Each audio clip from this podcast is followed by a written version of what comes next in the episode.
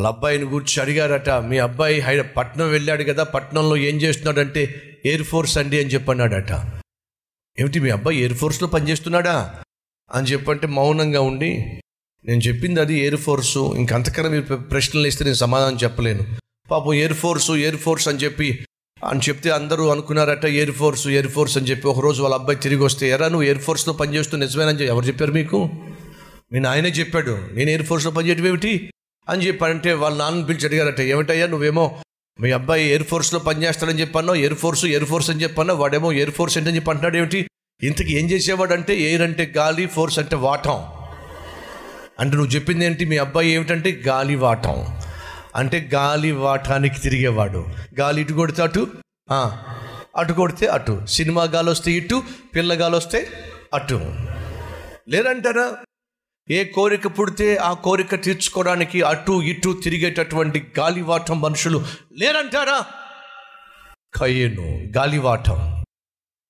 తన మనస్సులో స్థిరత్వం లేదు తన తలంపుల్లో స్థిరత్వం లేదు తన బ్రతుకులో స్థిరత్వం లేదు తన మాటలో స్థిరత్వం లేదు తన జీవితంలో స్థిరత్వం లేదు. ఎప్పుడు నిలకడ అనేది కయ్యంలో కనిపించనే కనిపించదు. ఈరోజు మన మధ్య కొంతమంది కయ్యనులు ఉన్నారు మీ జీవితంలో స్థిరత్వం లేదు. మీ మాటల్లోనూ స్థిరత్వం లేదు. నీ ఉద్యోగంలోనూ స్థిరత్వం లేదు. నీ కుటుంబంలో శాంతి సమాధానంలో స్థిరత్వం లేదు. ఒకరోజు బాగుంటారు చిలక గోరెంకల్లాగుంటారు రెండో రోజేమో రాబందుల్లా పొడుచు చచ్చిపోతూ ఉంటారు. కుటుంబంలో సమాధానంలో స్థిరత్వం లేదు. సంతోషంలో స్థిరత్వం లేదు.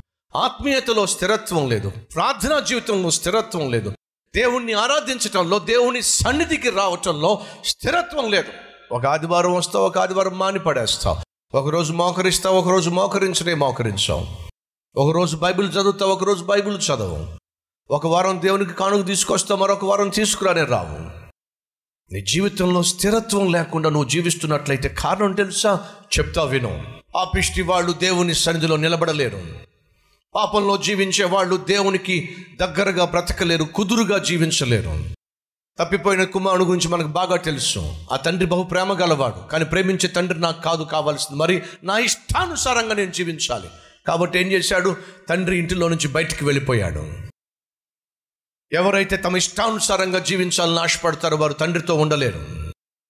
స్వేచ్ఛానుసారముగా జీవించాలి అని కోరుకునేవాడు ఎప్పుడూ కూడా దేవునికి దగ్గరగా జీవించలేడు. ఆనాడు కయ్యను దేవుని సన్నిధిలో నుండి దూరంగా వెళ్ళిపోయాడు. ఎందుకు? దేవుడు నాకు అవసరం లేదు.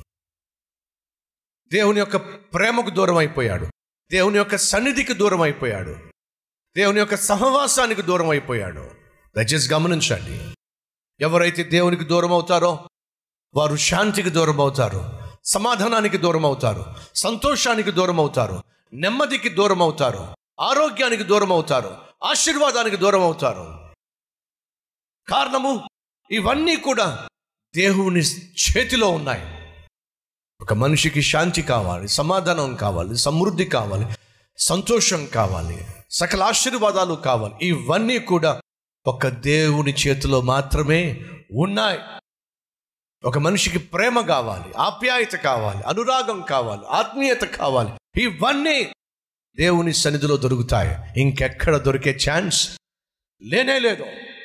ఈరోజు నీ జీవితంలో శాంతి లేకపోవడానికి సమాధానం లేకపోవడానికి సంతోషం లేకపోవడానికి నెమ్మది లేకపోవడానికి అనురాగము ఆప్యాయత ఆత్మీయత లేకపోవడానికి కారణం తెలుసా? నువ్వు దేవుని సన్నిధిలో నుండి దూరంగా పోతున్నావు. ఎందుకు దేవుని సన్నిధిలో దూరంగా పోతున్నావు? నువ్వు ఇష్టానుసారంగా జీవించాలని ఆశపడుతున్నావు కాబట్టి. నీ కాళ్ళు ఎక్కడ తిరగాలంటే అక్కడ తిరగాలనుకుంటున్నావు.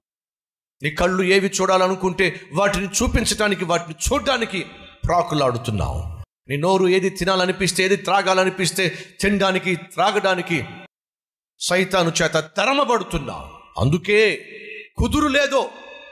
కుదురుగా నీ ఇంట్లో ఉండవు. కుదురుగా నీ భార్యతో కాపురం చెయ్యు కుదురుగా నీ కుటుంబాన్ని కట్టుకోవు. కుదురుగా నీ పిల్లల్ని పెంచుకోలేవు చదివించుకోలేవు. కుదురుగా నీ ఉద్యోగంలో వ్యాపారంలో స్థిరంగా ఉండలేవు. కారణం తెలుసా? రోజు రోజుకి దేవునికి దూరంగా వెళ్ళిపోతున్నావు. జాగ్రత్త. దేవుడు మనిషిని శిక్షించటము ఆలస్యము చేయటము అది ఆయన యొక్క కనికరము అది ఆయన కృప. అది అర్థం చేసుకోకుండా సైతాను అబద్ధమే నిజం అనుకుంటే ఆరు నూరైనా నూరు ఆరైనా చివరికి నా దేవుడు చెప్పిందే జరిగి తీరుతుంది. ఈరోజు ఈ మాటలు వింటున్న సహోదరి సహోదరుడా నువ్వు తప్పు చేసినప్పుడు నువ్వు పాపం చేసినప్పుడు నాలాంటి సేవకుడు బోధకుడు సూటిగా వాక్యం చెప్పి ఇదిగో నువ్వు చేస్తున్న పాపిష్టి పనులను బట్టి దేవుని యొక్క శిక్ష నీ మీద రాబోతుంది అని దేవుడు సూటిగా స్పష్టంగా నీకు చెప్పినప్పుడు ఆ శిక్ష నీకు నెక్స్ట్ వీకే నెక్స్ట్ మంత్ నెక్స్ట్ ఇయర్లోనే రానప్పుడు అనుకోవద్దు సంబరపడవద్దు. శిక్ష వచ్చేస్తుంది అనుకున్నాను ఉద్యోగం పోతుంది అనుకున్నాను రోగం వస్తుంది అనుకున్నాను యాక్సిడెంట్ అవుతుంది అనుకున్నాను బ్రతకను అనుకున్నాను ఏంటి ఎన్ని పాపిష్ట పనులు చేసినా ఏం చేసినా నా మీదకి శిక్ష రావట్లేదేమిటి బహుశా దేవుడు చూసి చూడనట్టుగా వదిలేశాడేమో. కాబట్టి నాకేమీ కాదేమో అనే భ్రమలో జీవించవద్దు. శిక్ష ఆలస్యం అవుతుందంటే దేవుడు నీ పట్ల కనికరం చూపిస్తున్నాడు. నీవు పశ్చాత్తాపడతావని నీవు దేవుని వైపుకు తిరుగుతావని. ఆయనకి ఇచ్చేటటువంటి అవకాశాన్ని సద్వినియోగపరచుకోకపోతే తప్పనిసరిగా మూల్యము చెల్లించక తప్పదు.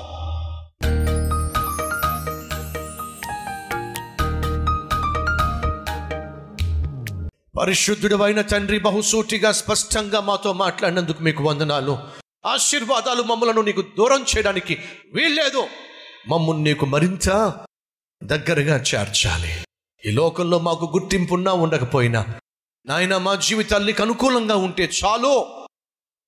రాబోయే రోజుల్లో మా వంశములో నుండి మా సంతతిలో నుండి నిన్ను ఘనపరిచే నిన్ను కనపరిచే అద్భుతమైన ఆత్మీయులు పుట్టుకొస్తారు అనేది వాస్తవము.